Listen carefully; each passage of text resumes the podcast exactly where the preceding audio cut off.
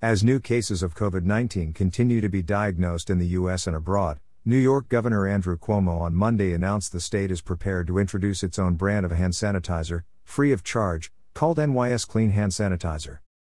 At the press conference unveiling the brand, Cuomo remarked, This is a superior product to products now on the market because it has 75% alcohol content, compared to 70% for commercial products such as Purell.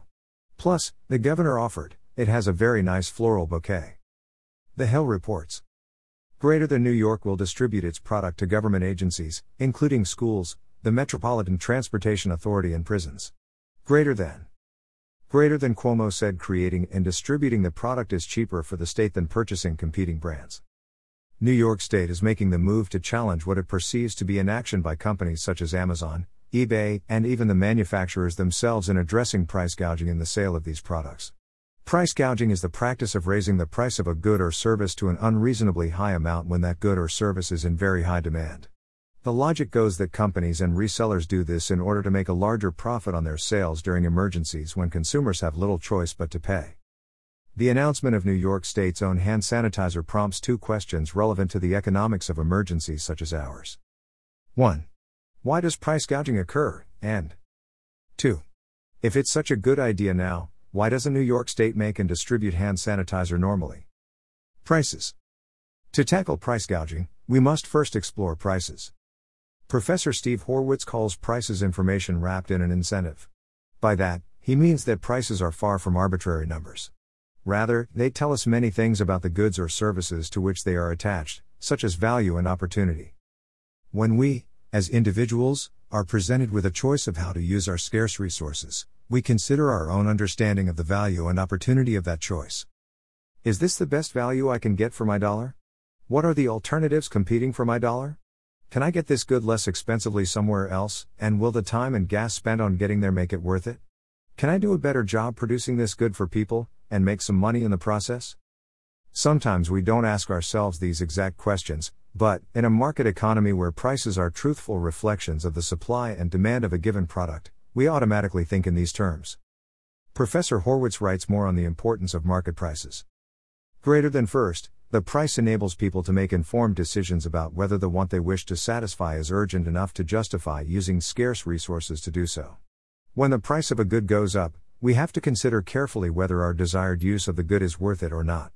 This feature of market prices helps to ensure that goods get allocated to their most valued uses. This brings us to price gouging. Price gouging. The best way to understand price gouging critically is to understand what happens when laws against it are enforced, such as during a natural disaster. Anti gouging laws, designed to help consumers avoid exploitation, are effectively price ceilings on certain goods. When a price ceiling exists for gasoline, for example, the price is not allowed to respond to increased demand, making the price artificially low. In this situation, a low price for gasoline will make it easier for the first consumers at the gas station to overconsume, meaning pumping more gas than they actually need at the moment. This overconsumption then lowers the available supply for the next gas customer, who might not be able to fill her tank for her actual needs. In emergency situations such as natural disasters, the fact that some have hoarded a given supply for a good such as gasoline can affect people's actual lives. If, however, the price of gas was allowed to rise as demand increases, the person who might otherwise fill his car in three extra gas cans might only fill his car halfway because that is the actual amount he needs. That permits other consumers to make similar choices based on how expensive the gas is to them. During the COVID 19 situation, New York State is worried that some consumers will be exploited because sellers of goods such as hand sanitizer might take advantage of the situation for their own gain. But we must remember that, as bits of information wrapped in incentives, the higher prices for hand sanitizer are telling us many things, such as that many people want hand sanitizer and that we should save some for others, along with the fact that entrepreneurs could easily see an opportunity to bring more hand sanitizer into New York to give consumers an alternative. When competition emerges, those offering hand sanitizer at very high prices will either have to lower their prices to compete or be stuck holding a bunch more hand sanitizer than they could reasonably use. Hand sanitizer. Which brings us to New York State's new hand sanitizer enterprise. It's easy to say that the unveiling today was a ploy to get TV airtime, but look below the surface and ask yourself if New York State can make a superior hand sanitizer product today, why don't they make it every day, and why not before? The answer is they can't. The rules of economics do not change simply because a natural disaster, terrorist attack, or pandemic occurs. New York State is equipped, at most, for small scale production of a consumer good such as hand sanitizer. They have few factories, no real marketing capabilities, and even less business acumen than their private sector competitors. So, how are they able to produce it today and just give it away?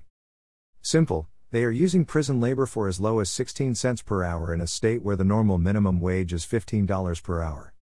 Operating outside of the market system, i.e., in prison with actual captives as workers, New York is competitive, for a moment, with companies such as Purell. This business model, however, is unsustainable and will quickly crumble the moment that private producers ramp up supply to meet higher demand and offer to the public what is bound to be a superior product after all. New York may be a hand sanitizer provider today, but it cannot survive in that business for long, a fact for which, despite a brief and possibly helpful increase in the supply of hand sanitizer, we should all be grateful. The rules of economics do not change simply because a natural disaster, terrorist attack, or pandemic occurs. They exist above and throughout human events and can be used as tools to help people live healthy, convenient, and long lives, if only we don't stand in their way. Oh, and please don't forget to wash your hands. Richard N. Lorenc Richard N. Lorenc is FEE's Executive Vice President, serving as Chief of Staff, managing corporate finances, participating in fundraising, and directing partnerships. This article was originally published on fee.org. Read the original article.